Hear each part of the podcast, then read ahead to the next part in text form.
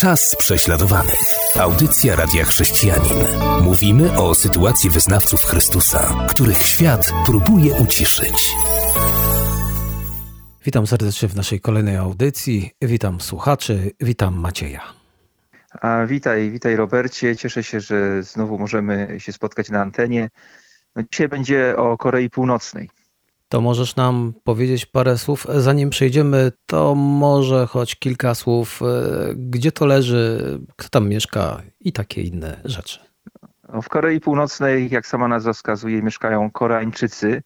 E, bliżej Koreańczycy z północy, tak się o nich mówi, dla odróżnienia od obywateli mieszkańców Korei Południowej. Wydawałoby się, że skoro tu Koreańczycy i tu Koreańczycy, kiedyś była jedna Korea, to te kraje mają ze sobą wiele wspólnego, ale tak naprawdę poza wspólną historią teraz mają niewiele wspólnego ze sobą. Jak wiemy, Korea Południowa to kraj demokratyczny, prężnie się rozwijający, jedna z najmocniejszych gospodarek na świecie. Natomiast, natomiast Korea Północna to kraj rządzony, rządzony twardą ręką przez komunistów, e, ciemiężących e, swój e, naród jest to kraj najbardziej zamknięty na świecie, kraj, w którym prześladowania chrześcijan są najcięższe, ale też e, moim zdaniem kraj, którym my jako Polacy, jako chrześcijanie w Polsce powinniśmy być szczególnie zainteresowani z racji tego, że mamy moim zdaniem do spłacenia dług wobec e, ludzi, mieszkańców Korei Północnej i innych krajów e, w Azji, gdzie wciąż rządzi komunizm, ale zwłaszcza wobec Korei Północnej. My kiedyś też byliśmy pod rządami komunistycznymi, wiemy dobrze, jak to wygląda, jak, jak ciężko jest żyć w takim systemie. Dzięki łasce Bożej jesteśmy wolni od komunizmu, ale wiele milionów ludzi wciąż żyje w jarzmie komunizmu, zwłaszcza w Korei Północnej. E, tak więc e, myślę, że ta audycja ma dla nas jako Polaków szczególne znaczenie. Wierzę, że możemy przyczynić się do tego, by komunizm w Korei Północnej upadł, ale przede wszystkim, by rozwijało się tam chrześcijaństwo, by rozwijał się Kościół Jezusa Chrystusa. Niewiele osób wie, że stolica Korei Północnej, Pjongjang, była kiedyś nazywana Jerozolimą Wschodu. Otóż y, przed y, dojściem komunistów do władzy, przed wojną koreańską w połowie XX wieku, a zatem w pierwszej połowie XX wieku mm, w całej Korei było duże przebudzenie duchowe, powstało wiele kościołów, przyjechało wielu misjonarzy i co ciekawe, głównym skupiskiem chrześcijaństwa na Półwyspie Koreańskim nie było wtedy południe, ale właśnie północ i szczególnie Pjongjang czy dawny Fenian, gdzie były setki kościołów i stąd nazwa Jerozolima Wschodu. Wszystko to skończyło się, gdy w 1948 roku została proklamowana Koreańska Republika Ludowo-Demokratyczna i rozpoczęły się jedne z najkrwawszych prześladowań chrześcijan w historii Kościoła.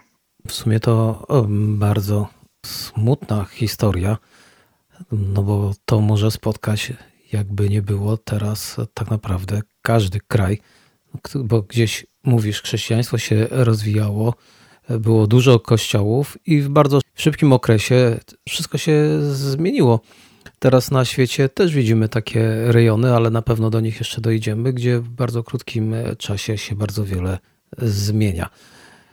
E, tak, to prawda. Wolność religijna, jak lubimy ją nazywać, nie jest czymś trwałym, e, nie jest czymś, co po prostu nam się należy i zawsze to będziemy mieli. E, dlatego też, jeżeli mamy swobodę wyznawania naszej wiary, powinniśmy jak najlepiej z niej korzystać właśnie do głoszenia Ewangelii, do czynienia uczniów Jezusa Chrystusa i być wdzięcznym, wdzięcznymi Bogu za to, że taką wolność mamy, bo właśnie w Korei to się bardzo szybko skończyło. Doszło do krwawej wojny, e, w którą były zaangażowane największe mocarstwa tego świata Stany Zjednoczone, Chiny. Właściwie Korea Północna przetrwała tylko dzięki interwencji zbrojnej wojsk chińskich. Przetrwała, umocniła się. Korea została podzielona na dwie części i na północy wprowadzono mm, ideologię Juche, która to ideologia w założeniu w swojej istocie jest de facto taką ateistyczno-komunistyczną religią, w ramach której kult jednostki, kult wodza narodu jest y, wyniesiony mm, do rozmiarów wprost niewyobrażalnych. Najpierw Kim Il-sen, założyciel Korei Północnej, był de facto czczony jako Bóg. Potem to przeszło na jego syna Kim Jong-ila i obecnie na Kim Jong-una. Pamiętam, gdy rozmawiałem z pewnym uchodźcą z Korei Północnej, który dotarł do Korei Południowej, nawrócił się. On opowiadał mi, jak w dzieciństwie, w młodości, e, uczony właśnie, czy też indoktrynowany tą ideologią Dżucze, gdzie przywódcy narodów, narodu byli uważani za bogów, doszedł do wniosku, że e, Kim Il-sen czy Kim Jong-il, bo wtedy za jego czasów to pobytu w Korei Północnej oni rządzili, e, tak naprawdę nie nie mieli potrzeby spełniać podstawowych potrzeb fizjologicznych. On po prostu nie mógł sobie wyobrazić, żeby ktoś tak wielki, taki niezwykły, taki Bóg mógł e, po prostu pójść do toalety. Więc w, w takim poczuciu wyrastają i wyrastali obywatele Korei Północnej. E, z racji tego, że Kim Il-sen, czyli założyciel Korei Północnej, wzorował ideologię Juche na chrześcijaństwie, w tej ideologii mamy swego rodzaju Trójcę Świętą, e, mamy kult jednostki, e, mamy swego rodzaju nabożeństwa, czy też spotkania cotygodniowe odbywające się w niedzielę, na których czyta się pisma Kim Il-sena, śpiewa się pieśni na jego cześć i tak dalej, i tak. I on to wszystko wzorował na chrześcijaństwie. W młodości chodził do kościoła chrześcijańskiego i w związku z tym chrześcijaństwo stało się też największym, największym wrogiem e, Kim Il-sena i jest krwawo zwalczane. Szacujemy, że od czasu, gdy komuniści doszli do władzy w Korei Północnej, czyli od 1948 roku, brutalnie zamordowano w tym kraju 300 tysięcy chrześcijan. Mm, I sytuacja do dzisiaj się nie zmieniła. Wciąż Korea Północna jest krajem, gdzie prześladowania chrześcijan są zdecydowanie najcięższe. Teraz naszych słuchaczy zapraszamy na, na, utwór muzyczny, a po nim e, dowiemy się, jak to się ma dzisiaj. Czas prześladowanych. Audycja Radia Chrześcijanin. Wracamy po krótkiej przerwie, aby dalej kontynuować e, nasze rozmowy o Korei Północnej. E, bezwzględne prześladowania chrześcijan w Korei Północnej trwają do dzisiaj. Właściwie nic się nie zmieniło. Wpisują się one w w działania reżimu, który twardą ręką rządzi e, swoim krajem, swoimi obywatelami. Obywatele Korei Północnej są pozbawieni właściwie wszelkich praw. De facto są e, traktowani jak niewolnicy reżimu. Gdy w latach 90. ten kraj e, nawiedził ogromny głód, przez lata ludzie masowo umierali, przynajmniej milion, może nawet dwa miliony obywateli Korei Północnej zmarło z głodu reżim robił bardzo niewiele, żeby ulżyć niedoli najbiedniejszych, a tak naprawdę w tym czasie Kim Jong-il, rządzący wówczas Koreą Północną, budował sobie luksusowe rezydencje i kupował najdroższe koniaki i zegarki w Szwajcarii. E, I do dzisiaj nie zmieniło się nic. E, rządzący Koreą Północną, e, dostojnicy wojskowi, oficjele, służba bezpieczeństwa, wszyscy ci, którzy tworzą reżim pod rządami obecnie Kim Jong-una opływają w dostatki, a przeciętny obywatel e, Korei Północnej e, żyje na granicy nędzy i głodu. E, Kim Jong-un rozbudował jeszcze bardziej sieć obozów koncentracyjnych w Korei Północnej. Według ekspertów warunki w tych obozach są gorsze niż w obozach sowieckich i nazistowskich. Tak naprawdę wysyła się tam często całe rodziny, nawet trzy pokolenia, jeśli jeden członek rodziny naraził się władzom, to wysyła się i pokolenie przed i po tej osobie, czyli dziadków i dzieci. E, w każdym z takich obozów koncentracyjnych jest strefa śmierci, do której są wysyłani e, ci najbardziej niebezpieczni i, i zadaniem mm, sprawujących e, nadzór nad tymi obozami jest to, by oni żywi już z takiego miejsca nie wyszli. To jest powolne umieranie więźniowie są tam katowani, zamęczani, zsyłani całymi rodzinami, nawet małe dzieci.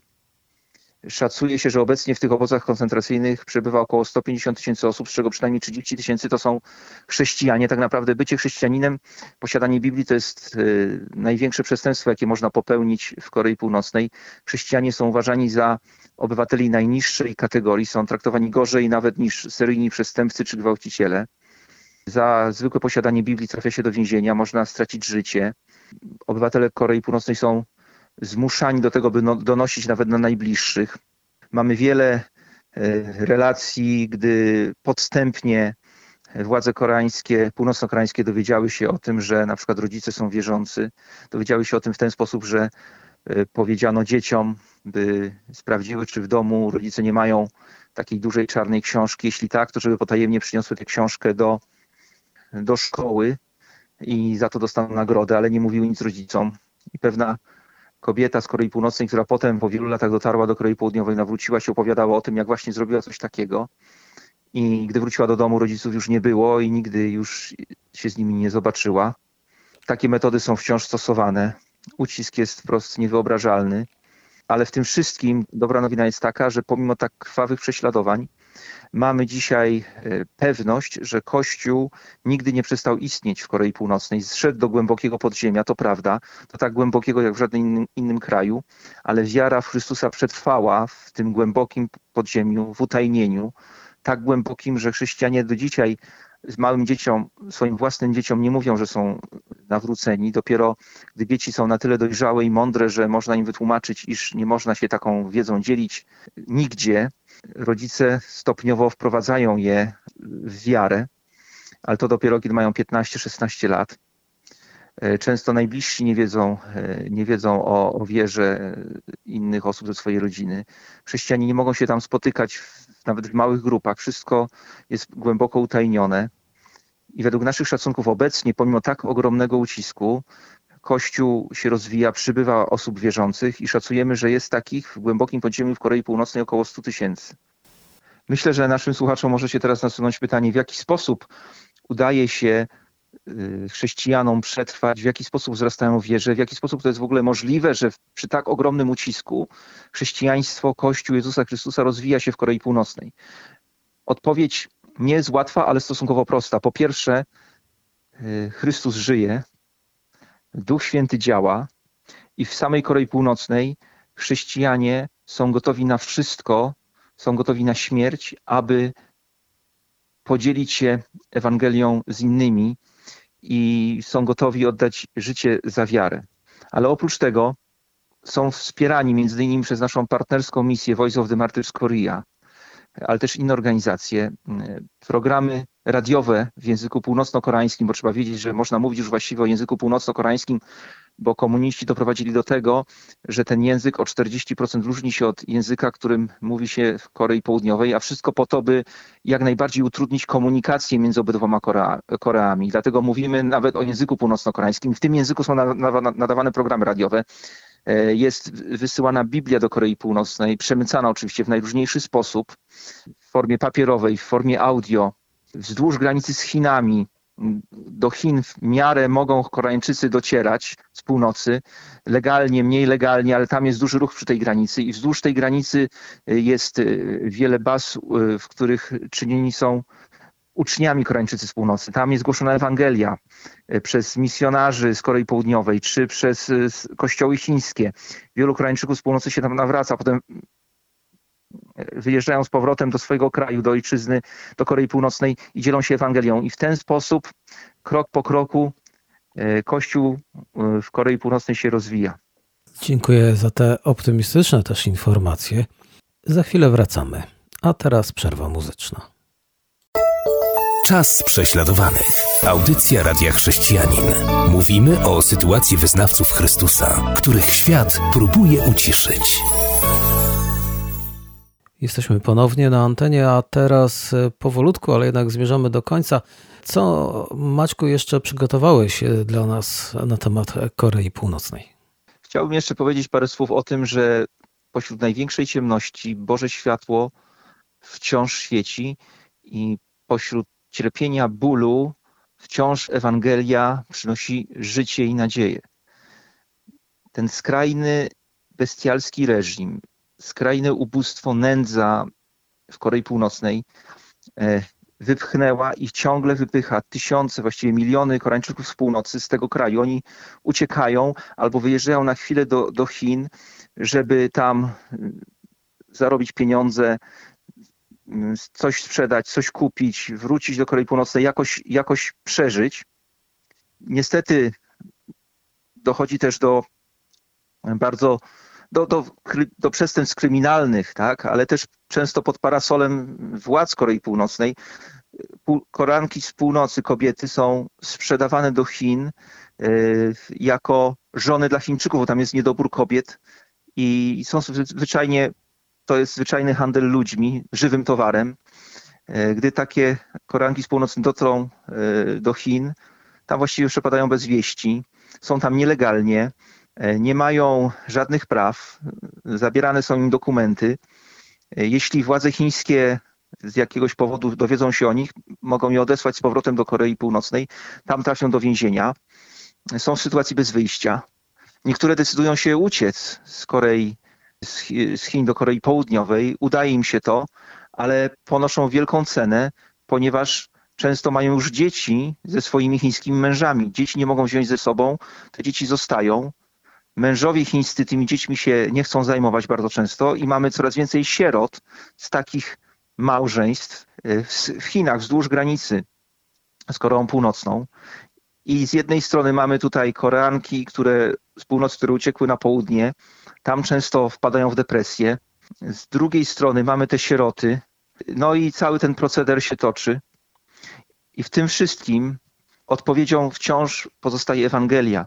Nasza partnerska misja z, z Korei Południowej, o której już mówiłem, Voice of the Martyrs Korea, my te działania również wspieramy finansowo z Polski, współpracujemy blisko z nimi. Oni wychodzą z Ewangelią do tych kobiet, wychodzą z Ewangelią i z troską duszpasterską, opieką do tych sierot, które tam zostały. Wiele osób się nawraca. Sytuacja Koreańczyków z północy wcale nie poprawia się w 100%, gdy docierają nawet do Korei Południowej.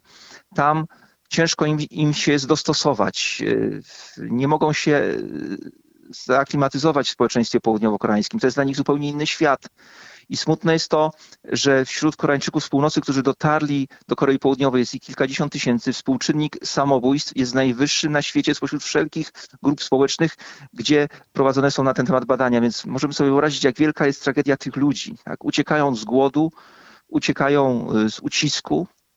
Wielu z nich ląduje w więzieniach w Chinach, wielu jest powrotem deportowanych do Korei Północnej, wielu umiera gdzieś na szlaku y, w drodze do Mongolii czy Tajlandii, a potem jak docierają do Korei Południowej, wielu z nich z rozpaczy, z bólu, z poczucia beznadziei, nieprzystosowania popełnia samobójstwo.